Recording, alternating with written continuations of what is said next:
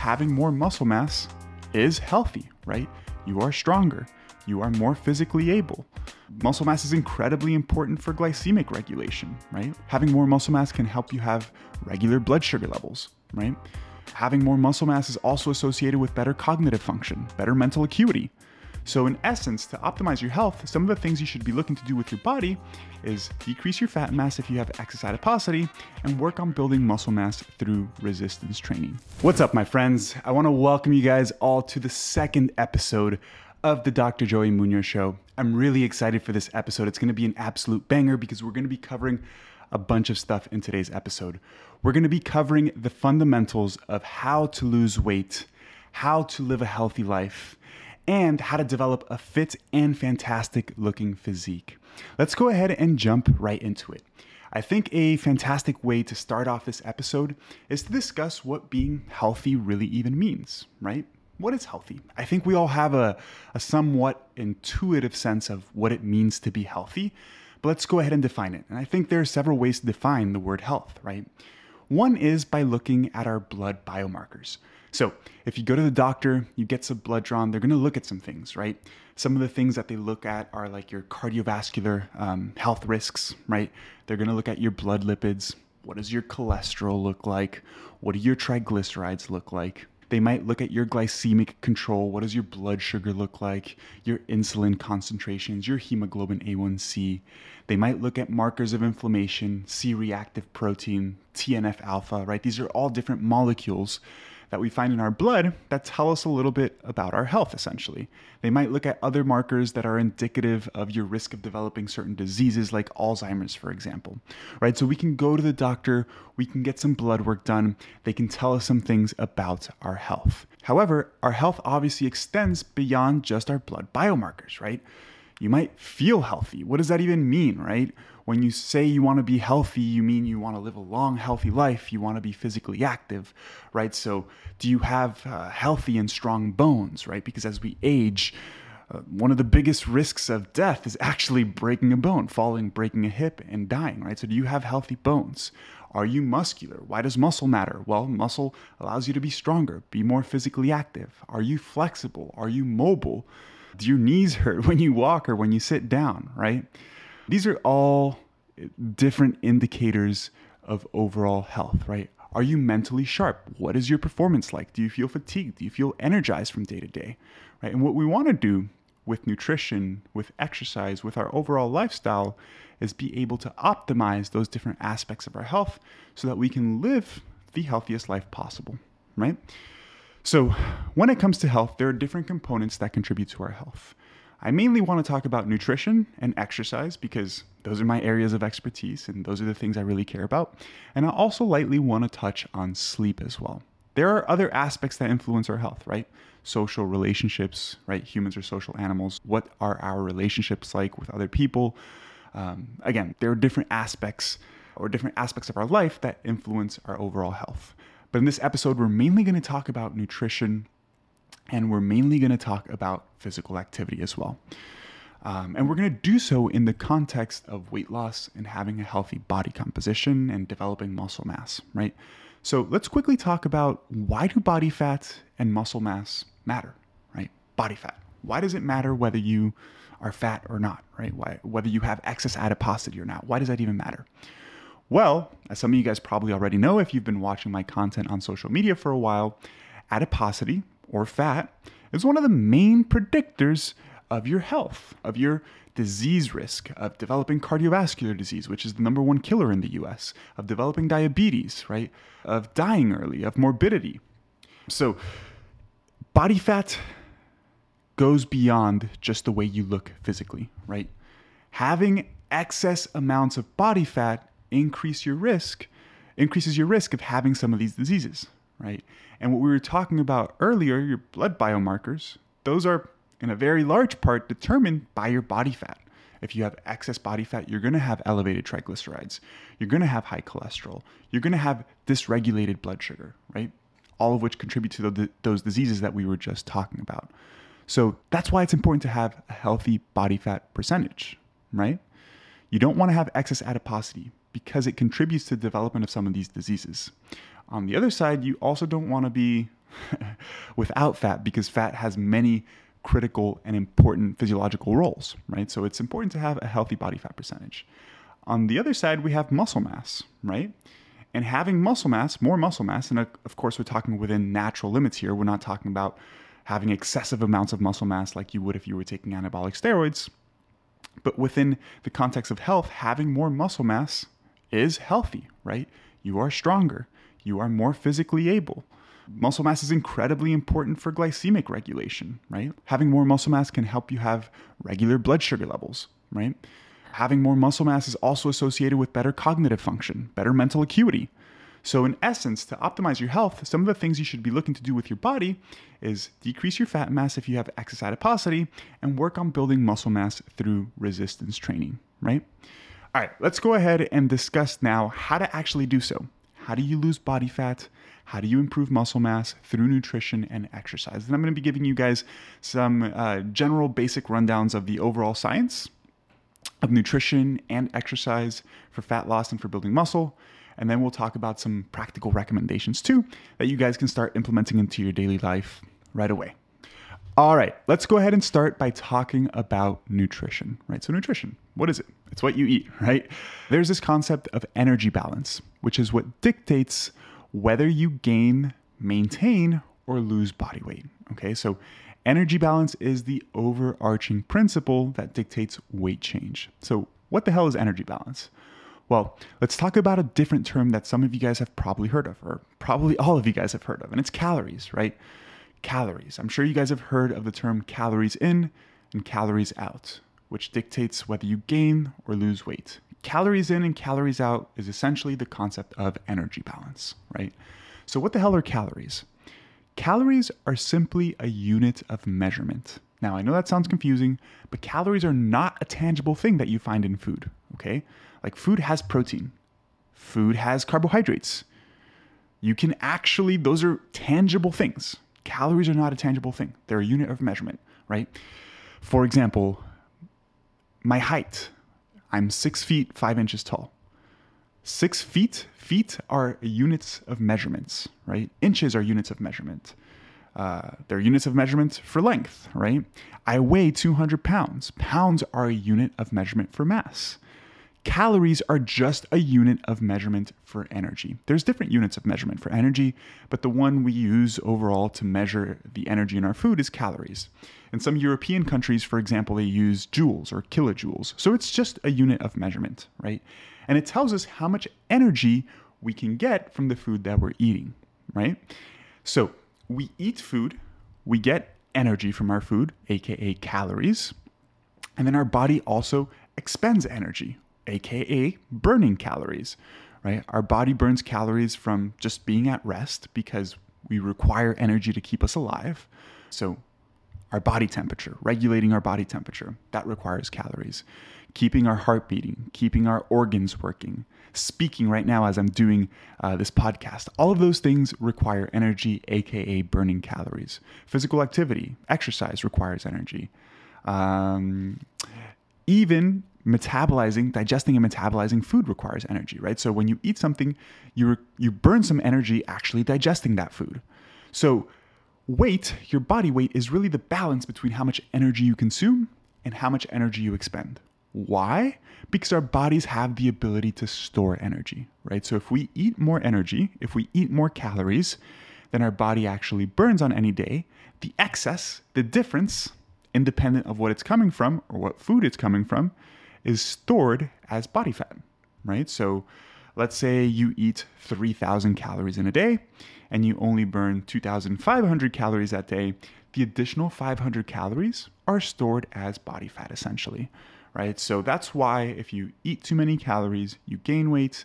And on the other hand, right, the opposite of that is true as well. If you eat too few calories, let's say you only eat 2,000 calories and your body burns 3,000 calories, well, your body needs to get those additional thousand calories from somewhere, right? So it's going to tap into stored energy sources, aka body fat, to burn that body fat, to use the energy from that body fat so it can fuel the activities that it's going to perform on that day, right?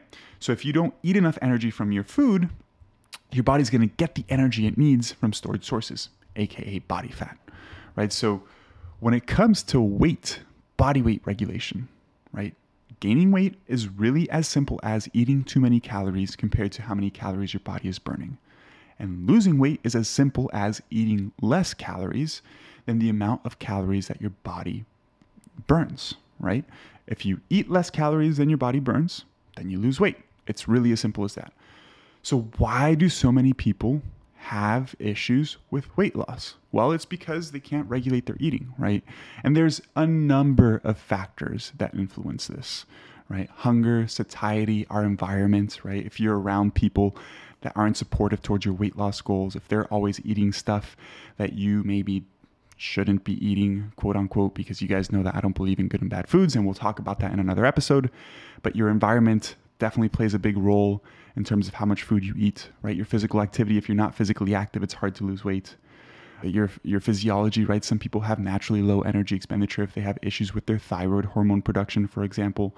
So there's a whole host of reasons why people really struggle with weight loss. But it, it boils down to energy balance, right? If you gain weight, the amount of energy that you are consuming is greater than the amount of energy you're burning. Now, there's a whole host of variables that influence energy intake, and there's a whole host of variables that influence energy expenditure, right? We just talked about some of those variables that influence energy intake. Again, physiology, right? Hormone concentrations are important. Thyroid hormone, in particular, regulates your metabolic rate, right? Your metabolic rate is just how many calories you burn at rest. There can be issues with hunger regulation, right? Ghrelin, GLP 1, these are all hormones that influence your hunger and your satiety. Leptin, for example, is another one, right? Your environment, your psychology. Your psychology influences your energy intake because if, if you're feeling sad or emotional, some people use food as a coping mechanism. So it is complicated, right? Energy in versus energy out, calories in, calories out is the general concept, but there are many sub variables that influence each side of that equation. And then energy expenditure. There is a whole host of variables that influence your energy expenditure, right? How much muscle you have, how much you move throughout the day, right? How much you uh, involuntarily move, right? Some people, when they sit down, they're fidgeting all day long. Some people sit still. Those who are fidgeting are burning more energy. Your body size, right? Uh, a large person can inherently eat more and maintain their weight than a smaller person because it requires more energy to move a larger body, right? I'm 220 pounds. If I run for 10 minutes at five miles per hour, I'm going to burn more energy than somebody who weighs 130 pounds and runs 10 minutes at five miles per hour because it requires more energy to move a large body, right? So there's a whole host of variables that influence energy intake and a whole host of variables that influence energy expenditure. So again, the concept of energy balance simply tells us about the relationship between your energy intake and your energy expenditure. Now, the next thing I want to discuss is how we can tailor our nutrition to set yourself up for success, right? If you're overweight and have some excess body fat to lose, what are some dietary changes that you can make to lose body fat and make it feel easier, right? One of the main issues that people experience when they start to diet is that they feel hungry, right? They feel hungry, they have increased cravings because of their hunger, and so they overeat, right? And it's because most people who who want to lose weight understand that they need to eat less, right? Eat less calories. But eat less doesn't necessarily mean eat less food, right? The thing is, most people will take their diet and just eat the same things and eat less of them, right? If you usually have breakfast from Starbucks and you have, I don't know, one of their large uh, frappuccinos or whatever they're called, I never have them. If you have one of their breakfast sandwiches and maybe you have like a dessert, like a brownie or something like that from Starbucks. So that's your breakfast, right? Usual breakfast. And you have some fat you want to lose most people will go from having the large frappuccino to a small frappuccino to having half of the sandwich and maybe not having the brownie. So, yeah, they're eating less calories, but they're also eating way less food. And when you eat way less food, what happens? You feel really damn hungry, and it's harder to actually lose body fat, right?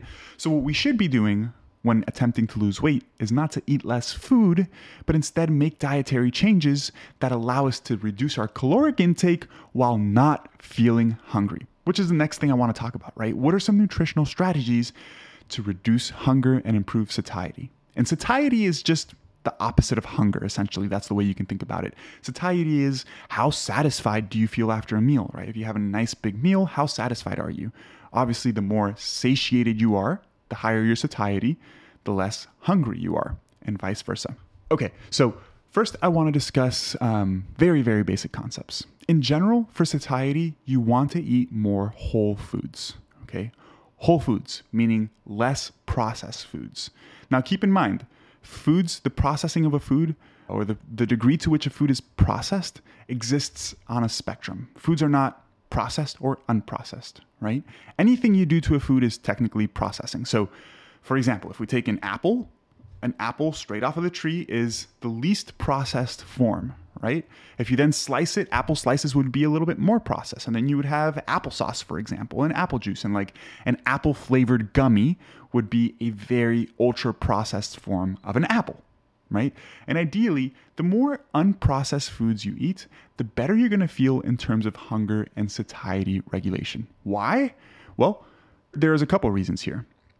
First off, less processed foods tend to be higher in protein and fiber. Those nutrients make you feel less hungry on a per calorie basis, right? 100 calories of protein and fiber is going to help you feel fuller than 100 calories of like sugar and dietary fat. On the other hand, ultra processed foods are literally engineered to be really delicious, right? Like if you're eating some freaking Cheetos or um, some Cheez Its, like they taste fantastic. It's really hard to put them down. It's really, really easy to overeat, right? You can have a full meal and be really full, and you can probably still eat some chips. Now, if I just gave you more of your meal, you probably wouldn't want it, right? Like if you had a large meal, it's a, it's a salad, you have some baked potato on there, you have some some grilled chicken on there. Let's say you eat till you're fully satisfied, you're full, right? If I put some more chicken and some more vegetables on your plate, you probably wouldn't eat it. But if I put something like chips or ice cream or some sort of dessert, which is freaking delicious, you can you can eat it, right? Because those foods are engineered to taste really good. And how much we eat is not just about whether we feel full or not. It's also about satisfaction. We enjoy eating, right? So stuff that tastes really, really good is very easy to overeat. And in general, if you consume more whole foods, if the majority of your diet is coming from whole foods, it's going to be a lot easier to decrease your overall caloric intake. So dietary patterns, right? Focus more on whole foods. Aside from whole foods, you want to focus on having a relatively high protein diet and a relatively high fiber diet, right? protein, if you can get like 1.6 grams per kilogram of body weight, you're in a good place. For me, I weigh 220 pounds. That's 100 kilograms. One kilogram is 2.2 pounds. I should be eating at least about 160 grams of protein per day. Doesn't really matter where the protein comes from. I want to eat at least that much protein. And then when it comes to fiber, if you can get the majority of your fiber from whole and processed foods, right? Beans, legumes, right? Legumes are beans essentially. Beans fall under the category of legumes.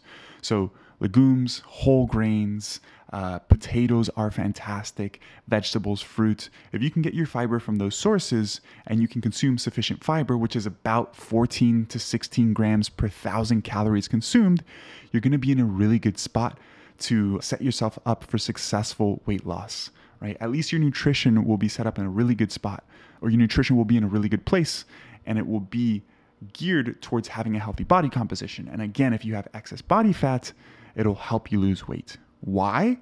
Because you'll feel full, you won't feel hungry, you're gonna be eating a ton of whole, nutritious foods, and that's gonna support weight loss again because of energy balance, right? It's not that whole foods inherently cause weight loss, it's that whole foods help you decrease your energy intake if you eat a ton of processed foods currently, and so they result in lower energy intake, which results in weight loss. If you're eating less energy, then your body expends, right? So that really is the basic fundamentals of nutrition when it comes to having a healthy body composition. Energy balance, aka calories in versus calories out, dictates weight change. Now, when you're trying to lose weight, you don't want to just eat less. You want to make changes in your diet that are going to promote decreased hunger, improve satiety, so that you can reduce your caloric intake, so that you can lose weight. And if you don't have weight to lose, you still want to follow these dietary patterns because they're going to help with your hunger and satiety regulation, which is going to help you maintain a healthy body weight, right? Now, I think it's important to note that you don't have to eat exclusively whole and processed foods at every meal and never, ever, ever eat something like a brownie or a cookie, like delicious processed foods, because I do that all the time, right? It really does come to balance. It comes down to balance. And you need to figure out how much of those foods you can include in your diet while still making progress towards your goals, right? If you want to lose fat, how much of your diet should be coming from whole and processed foods? How often can you have some processed foods, right? Some people like to have a cookie every day. Some people rather like not have stuff throughout the week and eat more on the weekends. You know, it really comes down to your personal preference and it really comes down to trial and error. For me, for example, I eat pretty healthy most of the day. At night before bed, I love having something sweet. I'll have some ice cream. Maybe once a week, my wife and I will go out for Chinese food. Maybe once a week, I'll have some pizza. But I'm also really physically active, which we're going to talk about physical activity next, right? The more physically active you are, the more you can afford to eat some of these foods because your energy expenditure is higher, right? For me, I know that I can have a, a very well balanced breakfast. I usually have some scrambled eggs, some fruit, a banana or an apple, and then I'll usually have some additional protein. I might have a scoop of protein powder. I might have some smoked salmon with my breakfast, and that's usually what I have for breakfast, right? Some eggs, a piece of fruit, and an additional uh, source of protein. Sometimes it's Greek yogurt as well. So, pretty well balanced breakfast. For lunch, I'll, I'll usually have some sort of lean beef right? Ground beef, I might have some fish. I usually have some carbs like potatoes or rice because I just finished working out, and I'll have a good amount of vegetables with my lunch too. So I have a pretty well balanced lunch and breakfast. And then for dinner, I have a little bit more leniency because I like to eat other stuff for dinner, right? I might have pizza uh, maybe two, three times a week. And if I, that's a lie, not two, three times a week, maybe once or twice a week. Um, you know, I eat out maybe two or three times a week, and it's meals that are quote unquote not as healthy, but I still make sure that I don't overeat. But again, these are very calorically dense meals, and I have maybe some protein powder as well to make sure I get my protein intake up if I'm having something like pizza that doesn't have a ton of protein. But again, that works for me, right? That's what I've figured out that works for me. Doing so or participating in those behaviors alongside with how physically active I am, allows me to maintain a healthy body composition that I'm happy with. Right? If I wanted to lose some excess weight, I might tone down the amount of times per week that I go out to eat. I might focus on some more whole foods for dinner and include some of these strategies that we've been talking about that help with hunger and satiety regulation. That being said, it's really up to you, and it really does come down to trial and error to see how much, you know, of your diet uh, or how much leeway you have in your diet with some of these fun foods, right? Because at the end of the day, food is fun. You want to eat, you want to enjoy your diet, you don't want to feel miserable. And the way to do that is to have balance, dietary balance, right? Include some of these foods alongside having an overall healthy dietary pattern. To give you an example, for somebody who's really small and physically inactive, completely sedentary, it's probably going to be really hard to include stuff like cookies and pizza and try to lose weight because their energy expenditure is super low. For somebody, again, like me, weighing over 200 pounds, who has pretty healthy dietary patterns overall, I focus on mainly eating whole foods, vegetables, protein. I can include stuff like pizza and cookies here and there throughout my week because I'm also really physically active and I won't gain weight, right? So it does come down to your personal situation and your personal preferences. All right, I know there's a ton there. you guys probably have your wheels spinning right now. Um, but yeah, this this whole nutrition thing, that's why there's so much confusion in nutrition, right? Because it's it's not one answer is going to fit everybody. There are basic principles that you must adhere to if you want to lose weight, but the way you achieve it can look vastly different for two different people, right? All right, so that covers really some of the main principles regarding nutrition that I want to discuss when it comes to losing weight, being healthy, and developing a fit and fantastic looking body, right? Because if you want to be fit, you want to be lean, it's going to require some weight loss. It's going to require you decreasing your caloric intake, being in what's called a calorie deficit, which is where you eat less calories than your body burns. And in order to do so, you probably want to focus on some of the nutritional strategies that I shared with you. Now, let's talk about physical activity, exercise. In general, you need to move your body. It's really hard to be lean and to have a, let's face it, a fantastic looking body if you are sedentary, right? Because again, your energy expenditure is going to be really low and you're also not going to have much muscle mass, right? Most people that talk about being lean, they want to look lean and muscular. They want to look shapely, right? Even women that say like I don't want to have muscles, you trust me, if you want to have toned legs, for example, if you want to have a toned midsection, it requires you building muscle, right? So you have to be physically active. Now, the good thing is that for general health, you don't have to do any specific kind of physical activity. Now, I'm biased towards resistance training, and we'll talk about that in a second. But what really matters is that you move your body. And an easy way to increase your movement is to enjoy what you're doing, right? So you don't have to do any specific type of exercise. People talk about do this exercise to lose body fat. That's all bullshit, right? There is no specific exercise to target body fat. All exercise does for weight loss is increase your energy expenditure. And again, if your energy expenditure is higher than your energy intake, you lose weight. So what's important is that you move your body and do so in a form that you enjoy, right? Maybe you used to play basketball when you were younger and you start picking up basketball again. Maybe you used to play soccer, right? Maybe you start picking up a sport that you were interested in. I used to play basketball a ton when I was younger, and I haven't in the past five or six years just because, I mean, life gets busy, right? We have a kid now, full time job. I'm working more than 40 hours every week, and I still try to get to the gym about uh, 10 hours total for the week because I go five times per week for about two hours. So I just haven't had time to play basketball, but I've really been itching to play basketball again, right? So I might pick up basketball here or there once a week just to increase my physical activity and have fun with it. So what matters is that you have fun with it, right? And that you are physically active or, or that you, you engage in sufficient physical activity that helps you make progress towards your goal, okay? Again, there is no set amount of physical activity you should do. You want to be as physically active as you can for your particular lifestyle. And that means setting small goals and increasing them over time. One of the things that I do with all of my clients is I ask them to set a daily step goal. Most people start low if they usually don't track their steps and if they usually don't walk that much. Maybe they start with 4,000, 5,000 steps. One of my favorite things to do is go for a walk, put on my headphones, listen to a podcast, and that way I'm being physically active I'm learning as well. It's highly educational. So I'm working on developing myself, my personal skills, right? Through listening to podcasts, listening to audiobooks. And I really enjoy it, right? So that might be something you try. Maybe you go for a walk and listen to a podcast. That's a really easy way to increase your physical activity. And maybe you start with four or 5,000 steps. Maybe you bump that up to six or 7,000. Eventually, you might be walking 10,000 steps per day. You know, eventually, instead of just walking 10,000 steps per day, maybe you're walking half of those, maybe you're jogging half of those. So it's just setting small, incremental goals to increase your physical activity until you get to a point where you feel comfortable with how physically active you're being the amount of physical activity is helping you with your weight related goals, with your body composition related goals, and it's sustainable, right? Sustainability is important. You should be doing as much physical activity as possible that you can actually sustain long term. And this is uh, this is actually a really important topic to talk about. So, uh, a family member called me.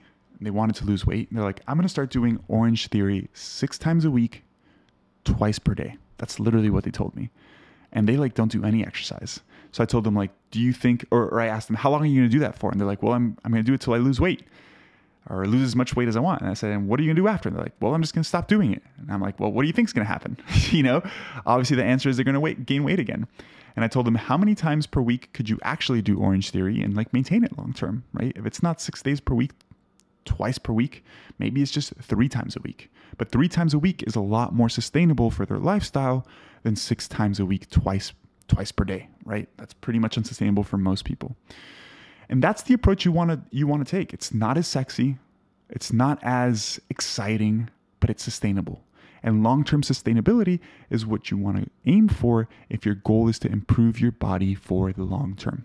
So, pick a physical activity uh, regimen that you like. It doesn't even have to be one type of physical activity. It could be walking, you could play basketball, you could do Orangetheory. Just move your body as much as possible. Have weekly exercise targets. You know, maybe it's walking 6,000 steps per day and doing three workouts for the week. See how you're responding, see how effective it is. And if you feel like you can slowly increase that amount of physical activity and it's still sustainable, I highly encourage it. Now, I want to talk about resistance training specifically for building muscle because I'm biased. I think everybody, the foundation of everybody's uh, exercise should be resistance training if their goal is to have a lean and muscular physique because resistance training is what's going to contribute to you building muscle, right? The purpose, I mean, exercise will increase your energy expenditure, but the main goal of exercise is to build your physical capacities, right? Cardio is going to improve your cardiovascular endurance, which is going to be beneficial for your cardiovascular health, for your heart. Lifting weights is going to be beneficial for your muscles and your bones. It's going to help you grow bigger, stronger muscles. And there's a specific way of training for muscle growth, right? You have to lift weights and you have to train hard. I'm going to go ahead and take a little bit of a deep dive here on some basic fundamental principles of training, of resistance training for hypertrophy specifically. Okay, so the first thing I want to address is how often should you train? Three days per week, four days per week, five days per week? Does it matter? The answer is yes and no. It doesn't really matter directly. What matters is how much total amount of work you do and how many times you train each muscle per week, right? So if you're doing, uh, if you're training your legs, right, you want to train your legs at least twice per week. You want to train your chest at least twice per week. Training muscles at least twice per week is going to be more beneficial than training them once per week, even if you do the same amount of work. I've published YouTube videos on this topic. Um, I've written articles on this, so I'm not going to discuss the specifics of why in this episode because I would talk about it forever. But in general, training a muscle two times per week is better than once per week. Training it more than two times per week for most people is doesn't give any additional benefit over training just two times per week, right? So if you train uh, three times per week, if you go to the gym three times per week, well, maybe you want to do three full body workouts. That means you would train each muscle three times per week. Maybe you do an upper body workout, a lower body workout, and a full body workout. Again, training each muscle twice per week. If you go to the gym four times per week, maybe you do two upper body workouts and two lower body workouts. Essentially, however many days you go to the gym, you want to structure it so you train each muscle at least two times per, per week. You can go to the gym three, four, five times per week, six times per week. It it doesn't really matter. For more advanced lifters, the more often you go to the gym, the more total work you can do, right? And if you do more work, you're going to see better results. But for a beginner, going to the gym three times per week, doing three full body sessions is perfect. All right, next thing I want to discuss is what kind of exercises should you do if you're just starting, right? When you're trying to get the biggest bang for your buck when it comes to lifting and building muscle, you want to do big compound movements mainly. And then you can do some isolation movements after. What are compound movements? Compound movements are movements that work multiple muscles in the same exercise because they move several joints, right? There, there are several joints moving to contract different muscles that are going to help you complete the exercise. Here's what I mean. When you do a bench press, right? Your elbow is moving and your shoulder is moving. When you do a bicep curl, really only your elbow is moving, right? So single joint movements are what we call isolation movements. Multi joint movements are what we call compound movements. The reason why we want to focus on multi joint compound movements is because they train a lot of muscles at once so you get the biggest bang for your buck, right? A hard set of bench press will train your shoulder, will train your chest, and it will train your triceps, right? You would have to do three different isolation movements to target each of those muscles. So, in general, the bulk of your exercises should be big compound movements. Let me share with you guys some of my favorite ones. I like bench pressing, whether it's barbell, dumbbells, machine, doesn't matter. I like doing pull ups, pull downs, rows. You could do rows with dumbbells, a barbell, or, or, a cable, right? These exercises for these compound movements, it doesn't matter if you do them with a cable, with a machine, with dumbbells, with barbells. You want to do these general movement patterns, okay? You want to do a pressing movement overhead and in the horizontal plane like a bench press. You want to do a pulling movement overhead like a pull down or a pull up and then a horizontal movement, right? A row, a cable row, for example. That's for upper body. For lower body, you want to do some sort of squatting movement. It could be a squat, it could be a leg press, it could be a hack squat, it could be a belt squat. It doesn't matter. You want to do some sort of hinging movement, like a deadlift. And now, aside from those main compound movements, you also want to do some isolation movements to target some other muscle groups as well, like Hamstring curls are fantastic because those compound movements don't really target your hamstrings as effectively as a hamstring curl. Maybe you want to do a little bit more volume for your arms. You do some bicep curls, you do some tricep extensions. But those, those isolation movements should be accessories to your main movements, which are the big compound movements. All right, next thing we want to address is how many sets should you do for each of these movements?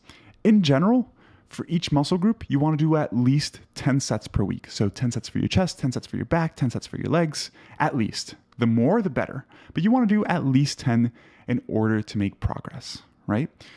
And that just means um, that just means doing 10 total sets for the week at least. You don't have to do them all in one session. Again, if you're training your chest two times per week, that means you do five one day and five the next day.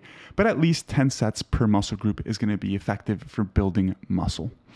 Next, let's discuss rest periods. I think this is a really important topic to discuss because a lot of people uh, will go to the gym, rest 30 seconds, rest 60 seconds between sets, and they're they're going for the next set. That's fine if you're just exercising for the purpose of exercising. If you're training to build muscle, you want to rest at least two to three minutes between sets for like isolation based movements or, or machines. And if you're doing heavy compound movements like a squat or a bench press, resting three to five minutes is ideal. Because what matters for muscle growth is your performance on each set, not how much your muscles burn, not how much you're sweating, not how hard you're breathing, right? So resting sufficiently between sets is going to allow you to recover properly and push yourself really hard on each set. Your performance will be better on three sets of bench press if you rest three to five minutes compared to doing three sets of bench press only resting one minute, right? Let's say you have 100 pounds on the bench. If you do your first set, you get 10 reps, you rest 60 minutes or not 60 minutes, that's a long time. Rest 60 seconds. You might only get five reps your next set, rest another 60 seconds, maybe you get three or four reps. On the other hand, if you rest three to five minutes, you might get 10 reps, nine reps, eight reps. So your overall work is a lot better if your overall work and your overall performance is a lot better if you rest sufficiently between sets. Next, let's talk about intensity. Intensity just means how hard you train. And this one is fun to talk about because most people that go to the gym that want to build muscle do one of two things. They train too easy. You see them finish their set and it still looks like they're warming up. Or they go balls to the wall as hard as they can go, and like they look like they're dying. They need their spotter to come up and pull the chest off of their the bench off of their chest, and so they, they're just training way, way, way too hard. For the majority of your training, you don't need to ever go to failure, but you do need to train hard. And if we look at the research, if you stop one, two, or even three reps shy of failure, you're still to get a really, really good stimulus for growth. For example, let's say I can bench 225, which is two plates for 10 reps. So if I go absolutely as hard as I can, if I go to failure, I can get no more than 10 reps. Well, for most of my sets, if I just do anywhere between seven and nine reps, it's to be pretty effective for muscle growth. And when you leave a couple of reps left in the tank like that, you're still training really hard, but you're not really fatiguing yourself nearly as much, so you can recover better and you can handle more total work as well. So, for most of your training, you should be leaving one, two, or even three reps left in the tank at the end of your set. Now, there definitely are times to push yourself harder and go to failure, but I'm not going to discuss that in this episode. I'll definitely make a more nuanced episode in the future, specifically talking about these topics related to hypertrophy training. Okay? And the last thing I really want to discuss is range of motion, which again is something people don't focus on. There's really good research showing that if you want to grow muscle optimally, you need to lengthen it. Okay, so for example, your quads are maximally lengthened at the bottom of a squat. Squatting ass to grass is the best way to grow your legs because you're lengthening, aka stretching, your quads and your glutes at the bottom of the squat. If you don't fully stretch the muscle, even if you're reaching failure, even if you're training really hard, it's not going to be optimal for muscle growth, right? If you're bench pressing and the bar isn't touching your chest every rep, then you're not maximally stretching your chest and you're not getting the best stimulus for growth from the bench press, right? So always try to maximize range of motion as much as possible. And make sure that you're focusing on range of motion before you try adding weight to the bar or getting another repetition. Never sacrifice range of motion for more reps. It's it's really just not worth it. The last thing I want to talk about is the fact that building muscle takes a long ass time, right? You need to do all these things correctly and you need to do them for years, right? And this is where people like they don't want to hear this. They want to hear that they're going to build muscle in 3 to 6 months and you will build some muscle in 3 to 6 months and in a year from now you'll look a lot better than you do now. But if you want to build substantial muscle, if you really want to change your body altogether, you're going to have to be training the rest of your life, right? So you, it's important that you enjoy this stuff. For example, I've been training for 13 years consistently now. Um, genetics do play a huge role in how much muscle you can build. Everybody can build muscle, but genetics determines how much muscle you can build and how quickly you progress, given that you're training optimally, right? But in general, to really transform your body, you're going to have to be training for at least three to five years. I'm pausing because I want you to let that sink in you have to train for at least three to five years. If you're not willing to do that, you're not really ever going to see very drastic changes in your body, unfortunately. If you want short shortcuts, quick answers, like uh, quick progress, it's just not going to happen, and you're just going to continue spinning your wheels over and over again, like you probably have for the past couple of years. So the quicker and the faster you accept this fact and you're okay with it and you're willing to put in the work and train for the next couple of years, really train for the rest of your life and focus on your nutrition and focus on making these small dietary uh, changes and focusing on making healthy habits until you actually take the steps to do those things you're not going to see very drastic changes in your body, right? And you need to start doing those things today and you need to start doing them consistently and improve on them over time. And three to five years down the road, you'll be happy. You'll be really, really happy you did so. I promise. Okay. Anyways, last thing I want to discuss here when it comes to losing body fat, having a healthy body composition, being fit, looking fantastic is sleep. And I'm not going to take too long to discuss sleep, but I think it's one of the um, under discussed topics when it comes to body composition. Sleep affects your hunger and your satiety. There's really good research showing that people who are sleep deprived or shift workers who don't sleep at night and sleep throughout the day tend to have um, increased hunger, poor satiety regulation, and they tend to eat more, right? So, for that reason, sleep is also associated with weight gain. Sleep also affects your energy expenditure. People who sleep less have lower energy expenditure. They burn less calories throughout the day, possibly because they're tired and they move less. And if you move less, you burn less energy, right? Aside from that, aside from its effects on energy regulation, hunger, satiety, food intake, sleep also affects how well you respond and recover from resistance training. So if you're trying to build muscle, it's imperative that you prioritize your sleep, right? I want to share with you guys a couple of quick tips that might help improve your sleep hygiene. Keep in mind, I'm not a sleep expert, but these are things that everybody should include to, to improve their sleep hygiene and improve their overall sleep quality, right? Ideally, you're not looking at artificial lights an hour or two before bed, not looking at your phone, um, not watching TV, because those things keep you awake, right? If you're watching your favorite show, you're not going to go to sleep. You're going to watch the whole episode and they probably hook you at the end and you probably want to watch the next episode and next thing you know it's two in the morning three in the morning and you need to wake up at eight and you've only gotten four or five hours of sleep so limiting artificial lights before bed is going to be extremely helpful two make sure you have a cool and dark room again no lights so you, you want your room to be dark and two make sure it's cold ideally below 70 degrees fahrenheit our bodies need to cool down to actually fall asleep and you can do so just by having a cool room, right? So make sure the temperature is appropriate. Maybe you buy a mattress pad, a, one of those cooling mattress pads, but you want to have a cool environment to be able to fall asleep quicker. Three, this is something I share with a lot of my clients. Maybe have some sort of ritual or habit before sleeping that you perform some sort of relaxing activity that helps you relax, de stress, calm down, that puts you in an overall calming mood that promotes sleepiness, right? Maybe it's reading a book. Maybe it's stretching. Maybe it's taking a warm bath. All of these things, again, it's just something that you enjoy, right? For me, I really like just chilling in bed, having a, nice, cool, dark room, and I can fall asleep pretty easy. For some people, taking a warm bath, stretching for five to 10 minutes helps them feel really relaxed and it's to help with sleep. But having some sort of relaxing activity, some sort of relaxing ritual before sleep is to be incredibly helpful. And lastly, for people who are really sensitive, myself included, you might want to look into having an eye mask, right? Let's say you're married, you have kids, you share a room with your partner and your kids. Um, they like watching TV later than you do. They don't want to compromise on it and it becomes an issue. Well, maybe you just buy an eye mask, right? You cover your eyes, it's nice and dark, you can fall asleep. For me, I'm really sensitive to sounds, right? If my wife snores a little bit, if our baby snores, I cannot sleep. So I wear earplugs sometimes to sleep, right? It may sound silly, but I prioritize my sleep because I know how important it is for my overall health.